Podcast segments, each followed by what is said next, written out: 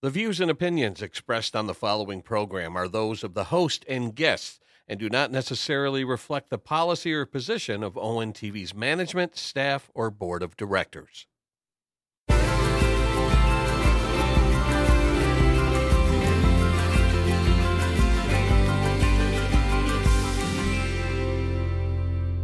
Hello and welcome to About Town. My guest today is someone who does not need any introduction, but I'll go ahead and introduce him Jerry Narsh. And before we start, I'm going to.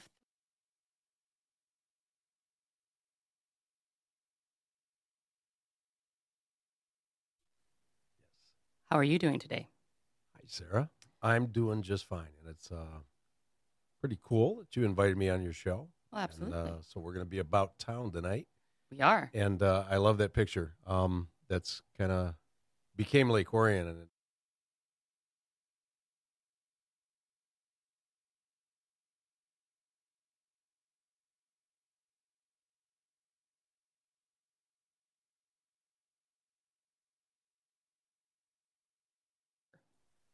But now it's all about you.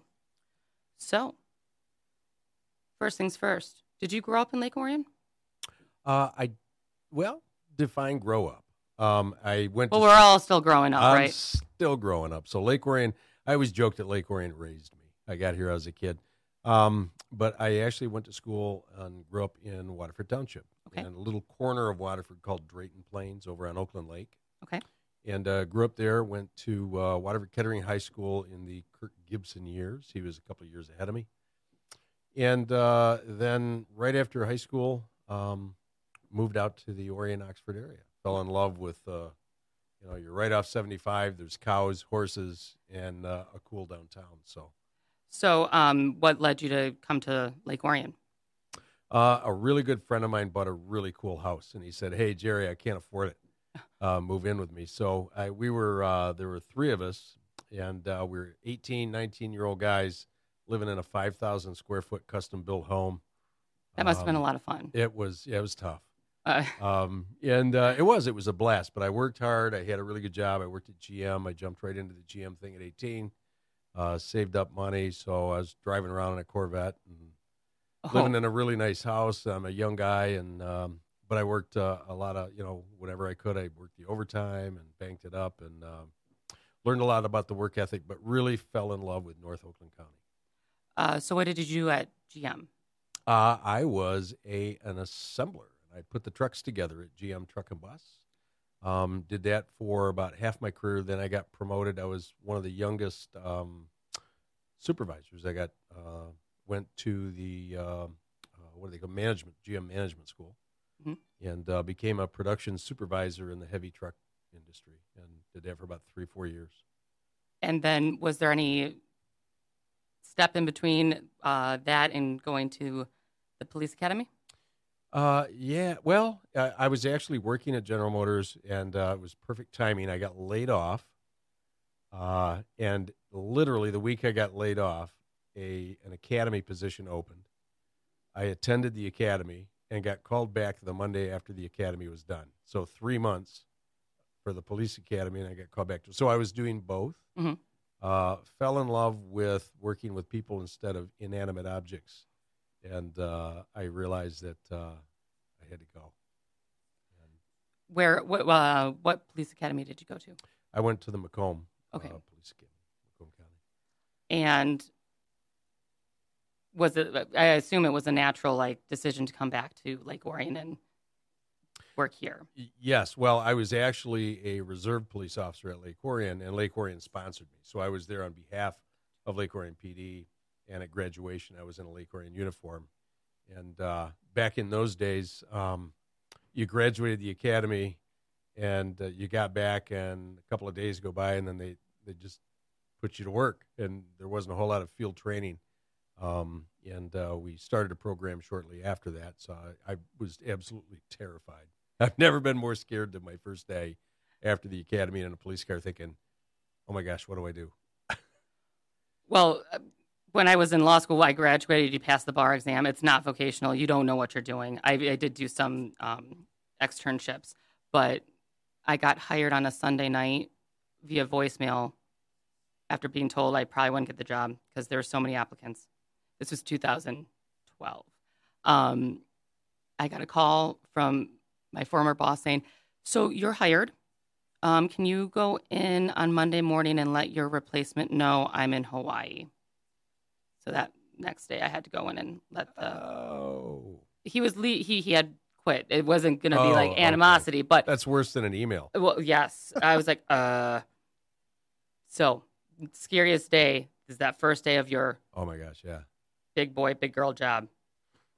But you clearly excelled because you are our former police chief.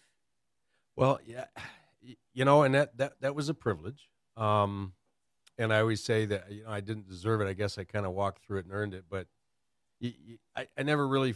I felt as though I was occupying the office. I was not that person, and that way you never become so possessive Mhm. uh, or haughty. Is I, I I had to make sure that the office was always first, and that no matter when I was on my first day or my last, that I didn't mistreat that title or that office because I knew that somebody was going to come in after me, and I followed a lot of great people, and it was just my time to do the best I could. That's a really, I appreciate that perspective. I, I think that that perspective gets lost sometimes, not just in, in, in every field, in every field. So that's very good. And, and that's why I say I think Lake Orion raised me because I was a rookie cop in '82, Mhm. um, and then lasted until 2019, and it was uh, quite a journey, um, uh, my entire adult life. And you you learn from the vocations we choose.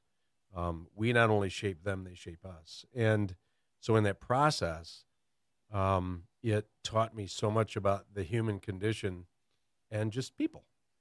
And uh, there are so many things that I learned from that interaction uh, that I wanted to uh, expand and develop programs based on what I was learning about people, about crime trends, about all of it, the whole big picture, the many hats that we have to wear. Um, and the community responded very well, and I, I, I think it was um, a, a great community policing has a different meaning to me, I think, than a lot of other police departments, and and we put it to play in Lake Orion, um, and I'm going to continue doing. it. I'm doing it now, um, and it's it's not if you open the textbooks, uh, there's this version. Uh, we just it was like we made it 5.0, and uh, where we didn't just listen to people, uh, we got down in the dirt and played with them and uh, did things with them and um, let us know. They identify us by a person as a first name and see the human side of us and and we in turn touch and get to see and heal and help the human side of them. Um, it isn't a job. It really is a ministry. You guys do a lot. When I see you guys, the police department does a lot of uh, fundraising and charitable work.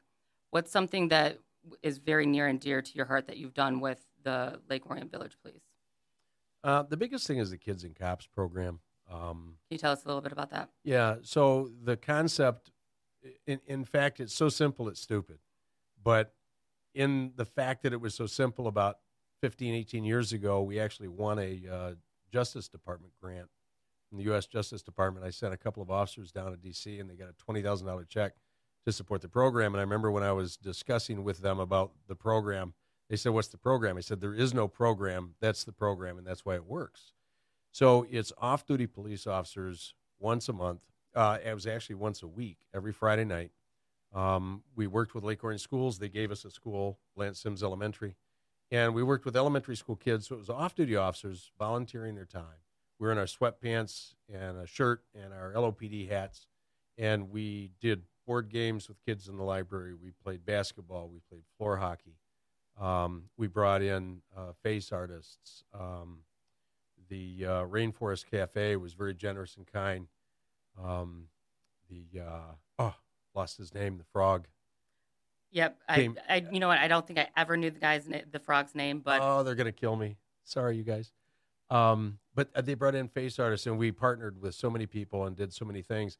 But the the we we developed a program that had no program. Um, but the name of it was Healthy Choices, and the instruction I gave to the officers was, look, the only thing we want to do is have fun with these kids and identify with them, and and and play with them. They may, uh, as those relationships develop, want to tell you things that you know, about their family and stuff. The most important thing, we don't ever want parents to think that we're trying to get information from the kids about the parents. They said that'll never happen. What we want to do is develop a relationship where we build this bridge with these kids and identify them that we can kind of walk across that bridge when we have something to share with them that can prevent something bad in their lives. So we talk to them about uh, the dangers of cell phone and internet access. These are elementary school Mhm. kids. Uh, we talked about the dangers of bullying and how to uh, resist temptation and, and peer pressure. And but we did it in a way where we were playing floor hockey. Mhm. And if we saw something going on, we would intervene with that because you're going to experience that with kids even in the middle of play and even with off-duty officers. So we could intervene at that time, but not do it in an authoritarian way. Do it more in a coaching way. And we were kind of like coaches there in, in every aspect of what we did. And the coolest thing for me is that program went on for well over 30 years. And uh, so when I was fresh and young doing the program, uh, and as I left, there were parents bringing their kids in, where the parents were the kids that I had in Kids and Cops. So now they were bringing their kids back, and uh, that was full circle for me. That was cool. Yeah. Well, that's especially now given the national situation with uh, a lot of these police departments, bigger bigger cities and whatnot. It- It's good to see that you know our local, our community police um, are trying to get kids to know that you guys are humans, Just normal guys and Well, gals. but you have to go through training, and you have you are in a position of being able to help. And the really cool thing is the the residual effect for the community and for law enforcement is now there is this entire era of kids who have grown up uh, from kindergarten through fifth grade with police officers and getting to know us and us them. Uh, then they move into the tough years, the middle school, but then they're in high school. And anytime one of those kids would see me, it was never Chief Narsh, Lieutenant Narsh, Officer Narsh. It was, Hi, Officer Jerry. You know, and but the face was affectionate. So th- they it changed their perspective about the role of law enforcement at a young age, but at the time where um, there was so much volatility in their lives, um, they knew better, and uh, it it made a completely different. We saw a complete dip in juvenile crime and recidivism during the times where a lot of these kids were going through this program. They just didn't get in trouble, and if they did, they didn't want to do it in Lake Orion because why? They had a respect for the officers who respected them back, and we were doing things for them and their families. We wouldn't just play games on a Friday night. If they needed something, we took, you know, we'd get something for the family and take care. You got to know those families and what their needs are, and then we would use our resources and our connections to help that family.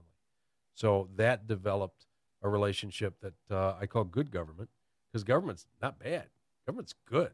We've wrecked it uh, pretty much everywhere, but government is just supplying the needs that people can't in a collective and large way to do the best for people, paving roads and you know putting out military and uh, doing everything that we need to do in a big way, but in a small way.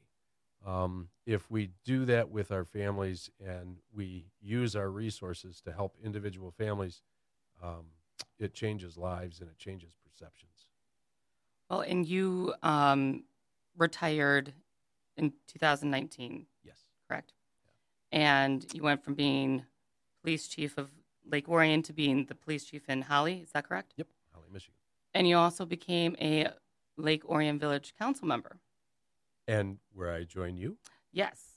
Um, what made you decide that to go go for it and run? Yeah. Well, I, I just a couple of things. I, I just didn't want to go.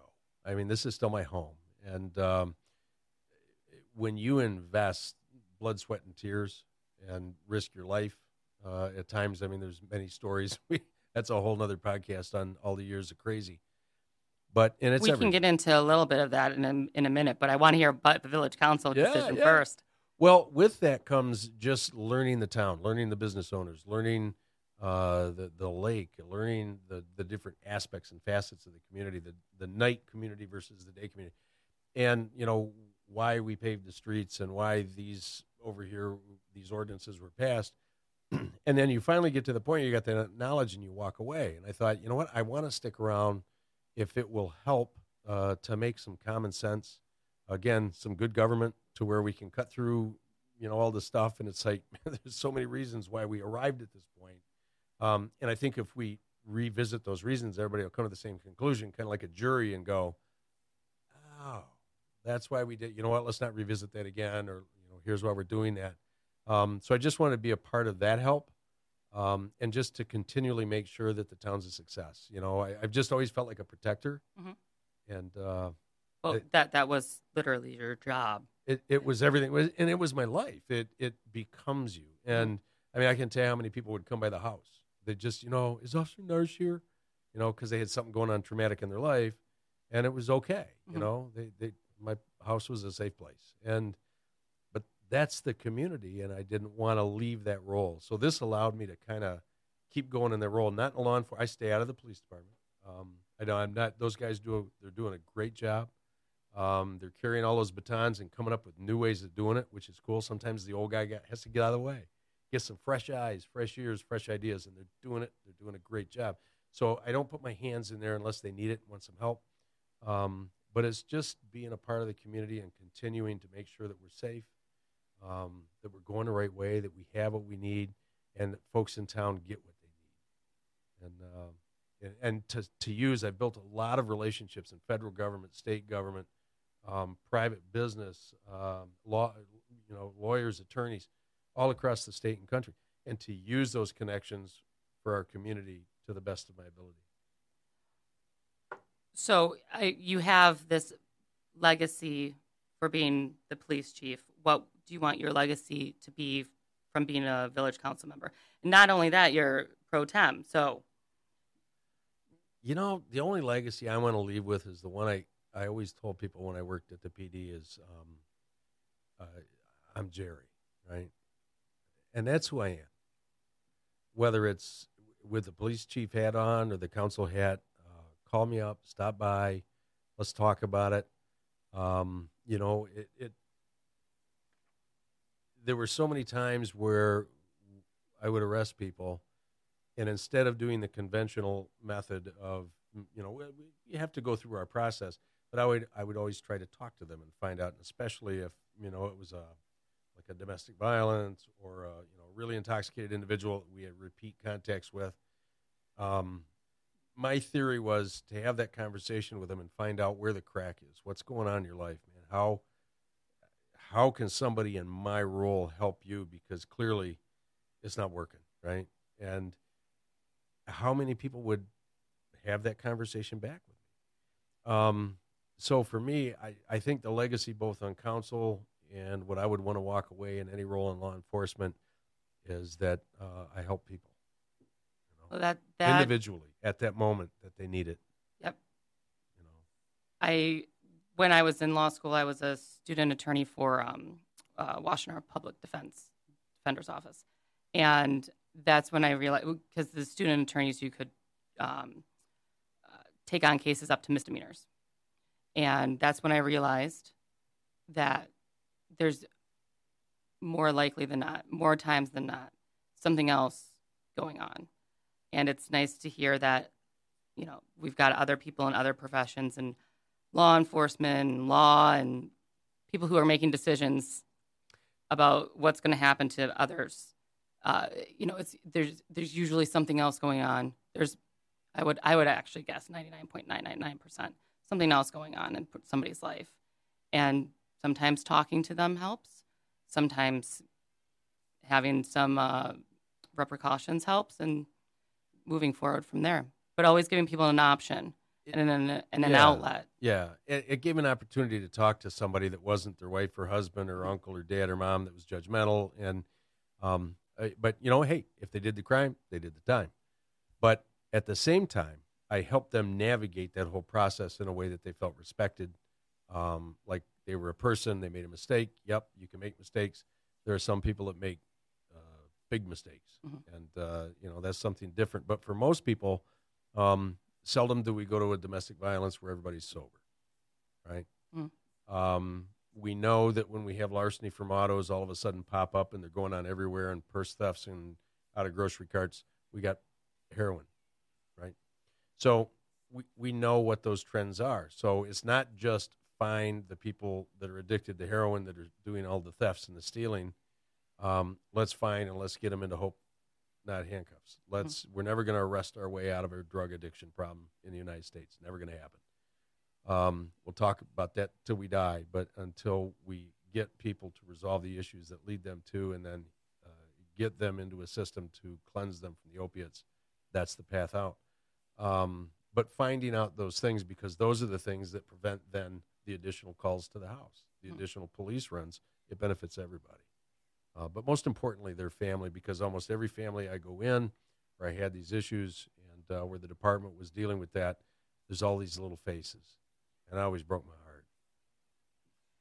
I, I, I want to discuss this more because it's very interesting to me because when I was at the public defender's office, it was around the time when um, the opioid crisis was hitting the fan, so to speak, and the the change in the the views of what that type of addiction was. You know, if if somebody's going shoplifting and they're they're stealing perfume or, or goods, not nail polish. Yeah, it's a big yeah. any like to resell. Mm-hmm. Um, that was just starting to become more public knowledge. So it's interesting hearing it from you because I'm sure you were way ahead of the curve knowing that. And it, it was just shocking to all of a sudden have all of this come into fruition. Like it was, it was bad. It was bad, but people just needed help.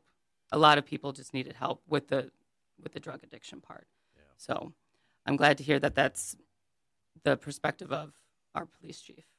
Well, and not just me. Um, that was the officers, and uh, and we built a team, and we coached that team to have that same perception. Mm-hmm.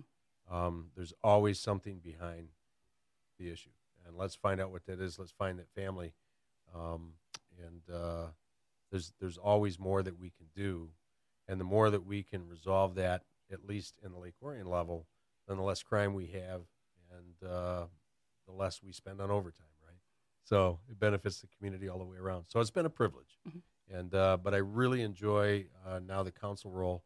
I kind of view it the same. Mm-hmm. Um, I just don't have to get in a car and drive around, you know. But um, it's uh, it's the same kind of role for me. It hasn't changed. It's just knowing, kind of making sure what the community needs, whether it's in the business district, the lake, uh, our parking issues, what other issues we have going on.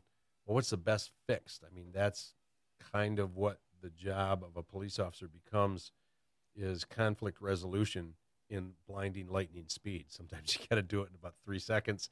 Other times you've got uh, someone who's had 45 years of issues and problems in their life, and then you get that call and you got to go there and kind of fix 45 years of failure and pain and hurt in five minutes because you got to go to the next call. So, um, you know, taking that kind of optic on our community and how can we resolve it in the best, fastest way that is at the lowest cost, but with the highest yield for our town. And uh, using those connections, using that, that knowledge, but knowing what didn't work before, knowing what did work before, um, and trying not to make the same mistake twice.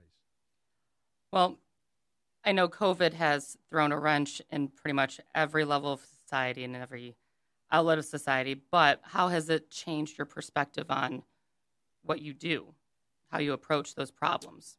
Um, from policing or council or? Well, I guess, you know, let's start with policing and then we can go to the council.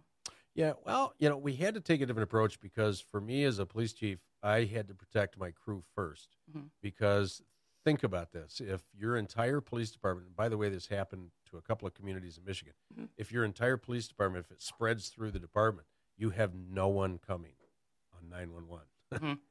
and that's scary. I, mm-hmm. I mean, there are there are so many, and so no one's coming. So I had to make sure that we implemented uh, safety measures. We backed off certain things we did. We we eliminated. You know, if, if it's a non in progress call, we'll take it over the phone. Mm-hmm. Um, so you have that less contact. But what I told my community at the same time was, look, we're also protecting you because we're out there dealing with the public all the time. You don't want us coming into your home either. I don't. I I don't want. I don't want my staff bringing COVID if we didn't know we had it and we are asymptomatic and we brought it into somebody's home and, and they got really sick. So we it is the antithesis of what I like to do in law enforcement. We had to pull away and become a two dimensional police, uh, telephone and you know that kind of thing. So, Mm-hmm. um, but everybody did that, and we had to step back a little bit, and it worked. I mean, we fogged our police department, our cars.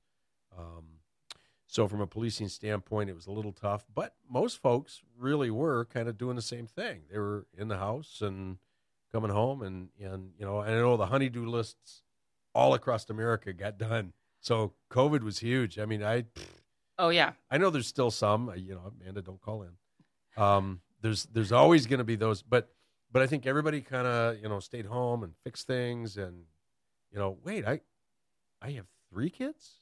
What's your name? You know, you get to know family again, and uh, had dinners again together as a family. So. Uh, from that, from a council perspective, um, you know, it was devastating our business community. You as a small business owner, um, you, you know, my heart goes out to you guys that, um, and especially everybody whose eggs are in that basket, Mhm. and that's their only source of income. Um, it, it's been devastating and hard. And uh, I, but the cool thing is about Lake Orion is Lake Orion uh, always steps up and seems to find a way.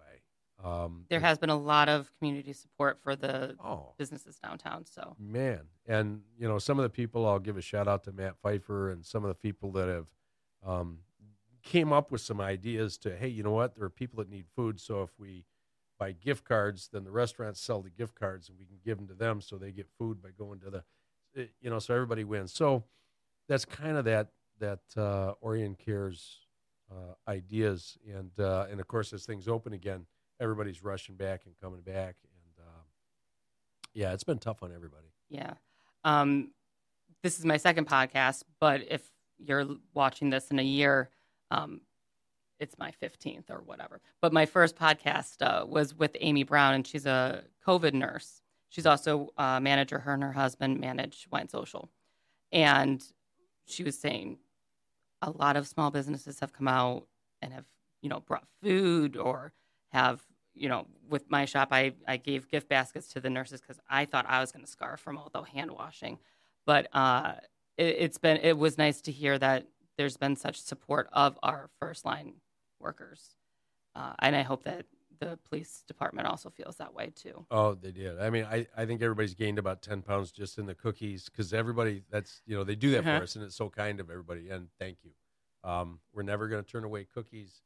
Um, if you're in Holly, apple pie, chocolate chip, anything. I don't think anybody would want my cookies. I'm I'm not a baker. I can cook, but I cannot bake to save my life. Well, and those that can do, and they did, and they brought them down. So, and I and I know that uh, the doctors and nurses and some of the what's really cool is the police departments got together and the fire department out of respect for our uh, doctors and nurses that were on the front lines in the hospitals. They were doing little convoys, Mhm. you know, turn the lights on and thanking them, and because you get it, and you, you, it's like like you had mentioned, you don't realize certain things about a profession until you get into it or you really study it, but then you, you kind of find out, whoa, there's like 75,000 layers to this I didn't realize. Um, but then when you find out the sacrifices in there, then, uh, and then that somebody sees that and recognizes it and uh, cares for them. Uh, I can't imagine what those nurses and doctors went through uh, on those original phases where they were working seven days a week. I'm still without an officer that's a part-time officer that uh, is was working at a hospital uh, also. Um, and uh, he was there continually and uh, wasn't able to come work with us. But he was doing the most important thing, and that was taking care of people, and um, that was job one. But uh, we're, we're Lord willing, we're on the other side of that, and uh, I believe it's now going to go into a manageable disease, Mhm. a preventable disease, because the uh, the opportunity for the uh, vaccine is there. And as that happens, we then gain that herd immunity and it becomes something that will be cyclical, just like the flu and other things. But we now have a prevention method, and I do I encourage people get the vaccine. Um, you're not just protecting yourself. For me, I've got an eight-month-old grandbaby in my house three days a week, and my 88-year-old mother lives with me. So I have a duty, kind of, you know, to make sure that I'm not a carrier of something that can really harm them. So, but we've all we all have those people in our lives, right? Whether we come in contact with them casually, uh, professionally, um, but we kind of have a duty as a society, kind of help each other out that way. So uh, the cool thing is, I think we're getting that way. And for all my friends who you know just really want to see everything open up, I'm there with you, but I want to make sure it's safe for everybody.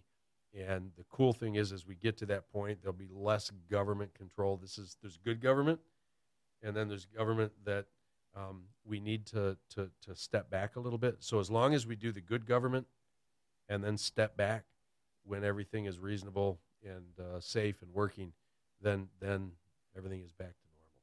So I, I just I think that day is coming very soon. Has your department gotten? Uh, has it been able to get the vaccine yet? Those who are able to. Uh, we are. Uh, some of us were, were police is 1B. So we're less, uh, the, the, the doctors, frontline workers, paramedics, um, all those folks are 1A. Then they moved into senior housing, which absolutely, that's those, those are the folks, you look at all the statistics, those are the folks that need it. Um, I know Well, and then my- they get isolated if they have it. You're you're in your room. It's a no win. Yeah. Uh, it's just a no win. So we, we we gladly step back, let those folks. But a lot of the officers uh, yet are still to get it because the one B isn't up. I know I put in for it about uh, a month and a half ago, and uh, there's I guess my number's not up yet. I just haven't heard. I know it, uh, but but again, they're doing seniors, um, people over 80 years old. That to me is the target audience, um, and we want to see in the uh, assisted living homes. We want to see those folks taken care of first, so they'll get to us. Yep. And um, well, it, I was talking to Amy, and she said that she she had received it both shots, and know, it was it was not as it wasn't no no big deal. Like it wasn't painful. It it was good. She did. I my sister got it, and I think she ended up having. She's an ER doctor, and she got the second dose, which is usually the one if you're going to have like a little Mhm. reaction. That was going to be. A, she had to go do a ten hour shift, and she was fine. So. Um, I Good look to hear. I look- I'll, I I'll look, look forward to I'll- that. Yeah, Yeah. so do I. when I get it. Um, well, so you brought up your uh, mother and your eight month. Tell us a little bit about your family. Um, I'm blessed again. I just I don't know. We don't have call in ca- uh, capabilities here, so I you can know. you can be honest. You'll just have to deal with it when you get home. Yeah, no, I'm blessed. I have uh, beautiful wife, uh, Amanda. We're coming up on 30 years, so I, I Congratulations. I popped the question on her last night. I said, "Look, I, I want to go somewhere on our 30th, so it's wherever she wants to go on the planet. I don't care." Um, Did she give you a hint as to where? I kind of know where that is. I'll keep it a secret, but uh, it's something she's always wanted to do. Um, so we're hoping to do that next year. But uh, five boys, um, a grandson, and then for s- almost 70 years on the Narsh side in my family, there's never been a girl. so uh, along comes this beautiful little uh, granddaughter, and uh, so she is uh, getting wrecked three days a week at my house. So we're having a lot of fun with her, and uh, so life is good. I'm very blessed. Uh, everybody was healthy through the um, the pandemic, so we've been blessed. Good. That's good to hear. And congratulations on the first uh, girl in your your family in seventy years. I know, yeah. That's She's good. a lot of fun. She's got a lot of uncles, and uh, there's a lot of guys watching out for her. I, I do. She is never going to date. No, she's not. I no, no. Just you know, I mean, I've got my own lie detector system built right in. So Right. Uh, Yeah. I'm sure you're the one who could like watch somebody's uh, pulse in their neck and be like, no, I'm sorry, you're lying. yeah, pretty much. And uh, so it's going to be interesting, but uh, she'll be safe. That's for sure. Yep. Oh, man.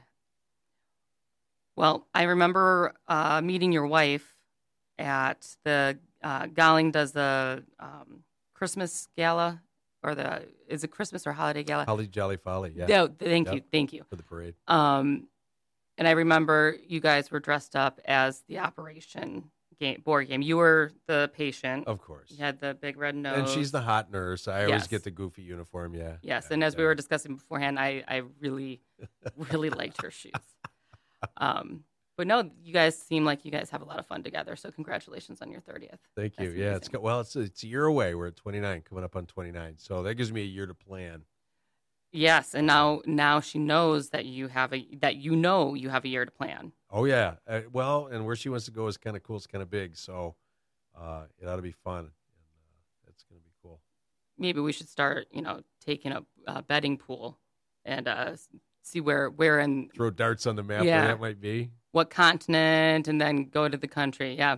It's it's pretty crazy, but uh, it's something she's wanted to do for a long time. So uh, as we get closer, I guarantee it'll be end up on Facebook. But uh, All right. Well, we'll be watching.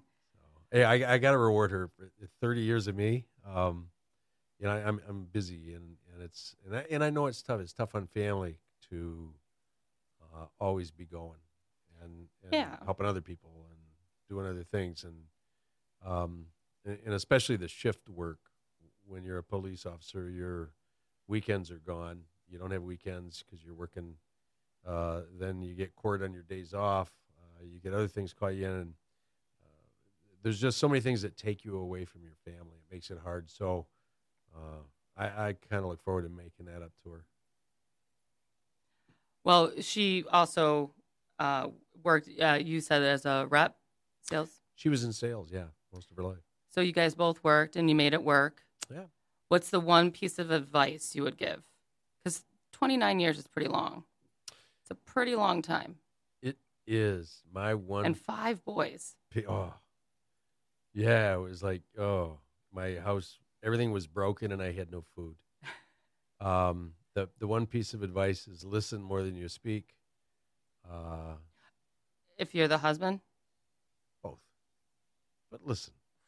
And Gary, you, uh, I was like really on board with that one.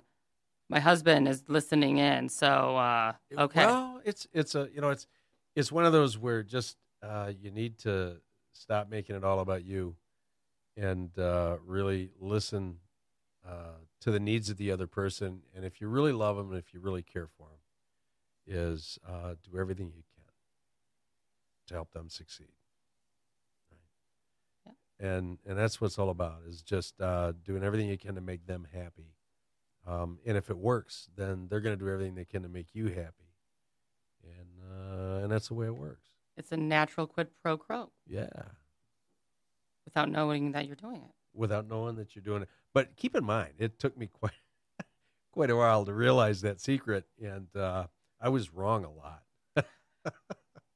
so, but once I figured out, I, I give you a lot of credit for admitting that. I mean, it's probably been you know 25 years, and you can admit it now. Yeah. But no, I'm kidding. well, once I was wrong a lot, then I had to kind of do the same assessment I did when I analyzed crime patterns and trends.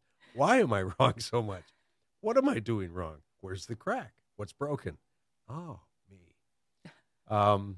So I, yeah. So I had to learn some things. So she was a patient woman. well, again, congratulations. All right. So, if you didn't end up going into the police force, what do you think you'd be doing? Wow. You know, I've never thought. Of, um, I I never intended on being a police officer. I um. I never intended on being an attorney, and there you go. There you go. Right. Um, I went to GM because that's what my dad did, and uh, it was the the thing that you know when he was young. Mhm. Uh, that's what you do. And then while I was in there, I realized how absolutely I couldn't stand it. I just hated it, building trucks, and it just it was inanimate. And there's a truck and another truck, and um, and I liked working with people. But then a friend of mine was a pilot, and uh, he talked me into. He says, you know what, commercial aviation is booming it's great. So I took off in that direction, and I uh, pursued commercial aviation and did that for about a year, a year and a half with a good friend, uh, with a uh, freight company, and uh, thought that was going to be. But then I remember I was just on some flight out to Rochester, New York, picking up carburetors at two in the morning, and the plane's all trimmed off, and you get the engines humming and in sync, and I'm just sitting there realizing it's just like being on the assembly line. There's nobody here to talk to. I'm trapped. I'm, I'm a bus driver for car parts and I knew it was like, oh man, there's got to be something more. And then uh, another friend of mine was a police officer, and he said, "Hey, why don't you take a ride with me?" and what an interesting night! Uh, it was a busy night, and we got to be able to interact and stop some what was almost some violent stuff, and uh, curb some drama over here, and um, do some things over here. And I thought, wow, you can actually help and impact and work with people and do all of these things. So I, I you know, if I wasn't, I, I don't know what it'd be something to do with people. Um, I'm going to go ahead and throw out something. Actor. Because you are IMBD official. I don't think I, you know. I just fell up the stairs on that. I did. So what led you to to go into acting? Uh, yeah, well, just for those who have who don't know what I'm talking about, uh, you've been in a couple of movies that were filmed in downtown Lake Orion, Mhm. and playing the police chief in all of them. Uh, no, not all. Um, well, in uh, the uh, uh, Christmas story, that was uh, a police chief role. Uh, Devil's Night was a police chief role, and uh, a police officer in another film that's coming out. It's going to be an amazing film. There's a great uh, story on it. There's some really great uh, Hollywood talent is in that film. It's called An Intrusion, uh, and that is coming. Uh, it's in post uh, production right now. Um, it's got a, a pretty impressive cast. Um, but uh, some opportunities to play some other roles. But I don't that that happened simply because we've got some great talented movie and filmmakers, uh, even in Lake Orion, and um, those folks were using our facility and our police cars to do some of their films. Um, and uh, Harley Wallen and his uh, uh, and his wife. Trying to think of the name of the production company. Sorry, Harley. Uh, but they made a lot of films down there, and I wanted anything to do with it. My officers were in it, and it was kind of cool. Um, but then I kind of was seeing from the police side of it is, well, you know what? Um, let me see that script. Uh, okay, well, you know what? This piece right here about how the officers approach that. There could be this would look more cool on film if we did it, you know. Mhm. Um, and then I met a friend who introduced me to a friend on the Devil's Night Dawn of the Nain Rouge film, and originally that was just I was just going to do the law enforcement consulting. That all of these scenes would be, and and the way I told the officers is, we're going to do this like they're actual scenes, so it's an actual police call. Uh, it removes the tension from them when Mhm. they're on camera, but just do as you're trained, and uh, we're going to make it real. We're going to use the radios, we're going to use the MDC, the uh, mobile computers in the cars, add that level of realism to it. Um, but then the individual who was tapped to pay the police chief had uh, he was an LA actor, and uh, he had a kind of a bad incident come up and uh, lost pretty much all of his roles. Um, so then the executive producer called me and said, "Hey, you're a police chief. why, don't you, why don't you give it a try?" didn't need to take any uh, acting courses if you were going to do that. Well, that was the one side of it, but I, I had to be somebody I wasn't, so that made it kind of odd because now there's a script and the person of that chief in that role um, is not anything like me. Gotcha. So even though the you know, so that was yeah, it was interesting, but that was my first role. So um, it it made it easier by having you know twenty plus years of you know the experience on it, but uh, it it it made it fun and challenging because it wasn't me, so I had to be me, but with a spin, And it was fun. Learned a lot, um, a lot of work, but I, I, I don't think that would have been a profession. I, I just they, I fell into that by virtue of this profession. Gotcha. Um, but it's definitely interesting. Well, so you've lived in Lake Orion quite a while. What's your favorite thing to do in the winter?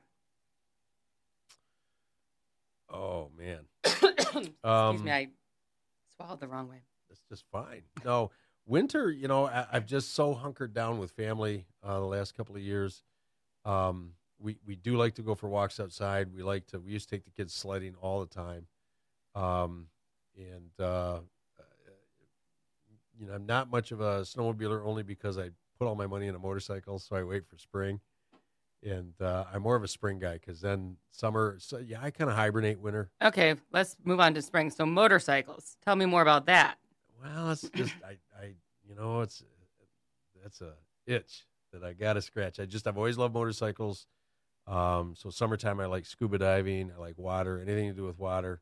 I look at water. I can't. I, I always think what's under it, and it's just how cool the bottom's got to look. And uh, Well, scuba diving is the closest thing to flying that we'll get in our lifetime. in outer space, yep. Being in it's just it's like being in outer space. Um, and uh, motorcycles, anything beach, sun, uh, family outside, boating, um, you name it. That's uh, I just love summertime.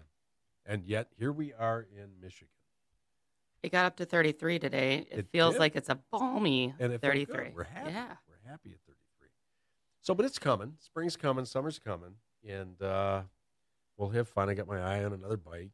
And uh, oh, was that my outside voice? Uh, don't worry, we can have Joe edit that out. No, my my husband's a big car guy, and finally, well, I I I'm like, look, if you want to get a car, you can get a car, fancy, whatever. I learned how to drive that car, and now I get it. Get it. Yeah, I get it now, and uh, I think he fell in love with me all over again when I when I actually was able to drive that car. So, but we'll we'll see. Might have to buy another one if that's gonna Cool. See, that's if that's gonna be something we can do. you can do together and have fun with it. Yeah. Uh, don't need him to follow me. Yeah. All right, so now I've got a deck of cards, um, with the random questions on them. I'm gonna pick three of them, and I'll let you pick one to ask me because you know fair is fair. Oh, sure. All right. I'll actually let you pick uh, three numbers, one through 12. Seven. Okay. And then, oh, these are not in order. Oh, I found it, though. I found it. Seven. You need two more from you. Oh, okay. Well, let's do 12 Okay. and let's do five.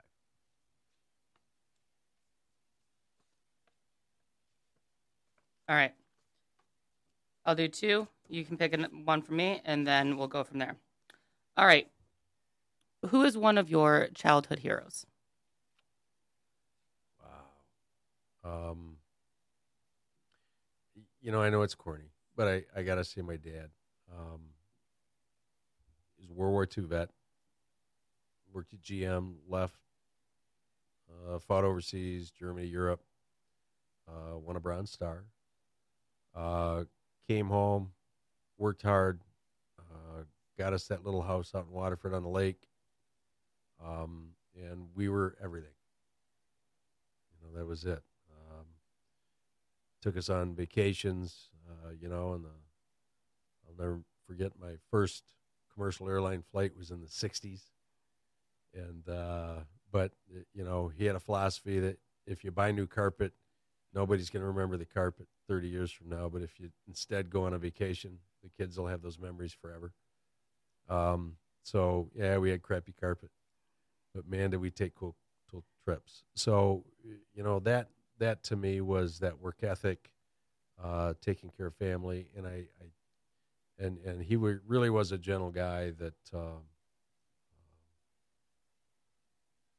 wanted to take care of his family and just and and so I, I think that it was kind of a the thing that I picked up from him that I've been trying to do is just have everything in place for my family. And uh, that's why I'm still working right That's pretty amazing because you know it's a it, that has a ripple effect because you're you're very well known around here and you're a very nice guy and that makes everybody else want to be kind and caring. Hopefully, well hopefully my boys too and all five you know and I hear and, that all the time yeah, too. all five. Yeah, but I, I hear it all the time too that they're they're great kids and and I've I've tried to pass the baton that my dad passed to me.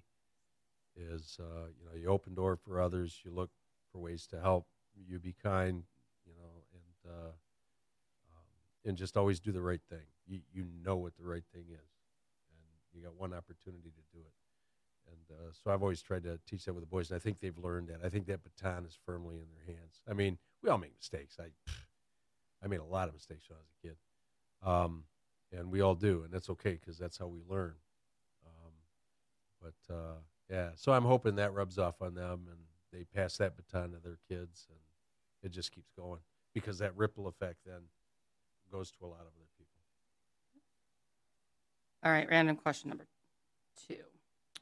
Oh, this is well, it's where would you like to travel next? But Me, yeah. Thailand, Oh, yeah, dive trip, oh. yeah. Well, That was her trip. I was talking. Oh, that's right. You know what? That was right. Thailand. All right. Um, now pick number one through 12. That's not 12, 5, or 7. or nine because I was asked number nine last time. Two.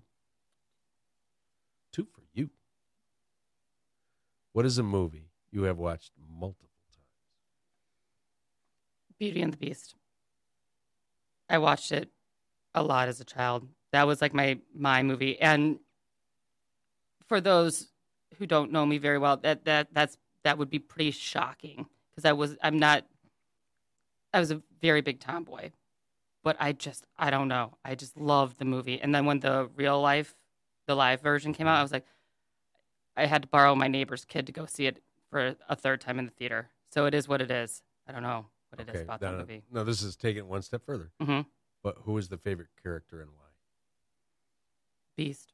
Beast. because I don't know if I like him more as the Beast or as the Prince. I don't, I don't know. It, it, it's those hard questions that you don't have the answers to that really make life interesting. And that's why you watch it over and over. Yeah, probably, Yeah. probably. I also like Lumiere, but that's just because he's funny. Okay. So now you know a little bit more about me. Okay, and last one for you.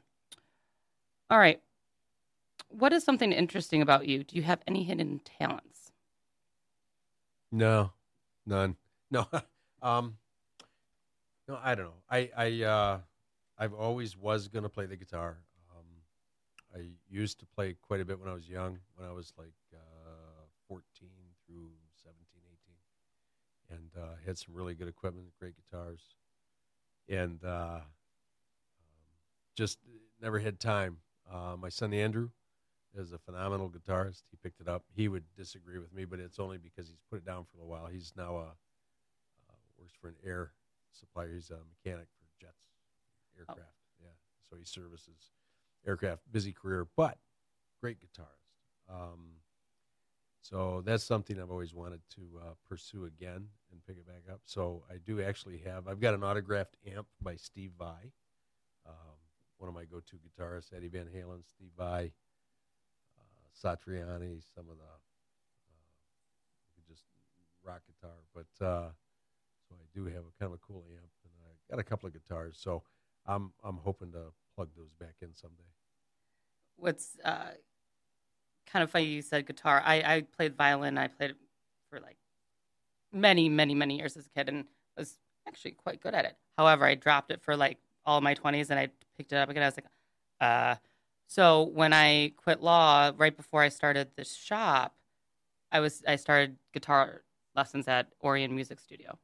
And that's when I started going into Nuts About Chocolate and meeting Tina. I was like, so I'm thinking about starting a shop down here. What's what's it like down here? And she looked at me like I was crazy. Um, we are actually very good friends. So, hi Tina. Um, but it, it, I ended up not learning an instrument for the first time in in your 30s is a lot different than when you're eight. Oh So, and my my teacher was younger than me. I was used to having Dr. Opal, who would bang on my stand as a kid if I was not doing it right right. and yell at me. So I, I need the fear of God put in me to actually practice and get good at it. So that wasn't exactly happening. He was a very good teacher. I was just a bad student. But I think music's a feel, and if you played violin um, and you play an instrument, um, you feel it. Um, I still like to. My son plays piano. Uh, another son, Anthony's, uh, he can pick up piano and play, um, and I can pick up by ear and on the piano more than I can on the guitar. It's kind of interesting, but um, w- when you hear it and feel it, um, y- you can find it again. Well, maybe one day. Maybe one day. Yeah. So thank you so much for being on here today. You're a musician, an actor, police chief, and village council mem- member, family guy, and all a guy about town.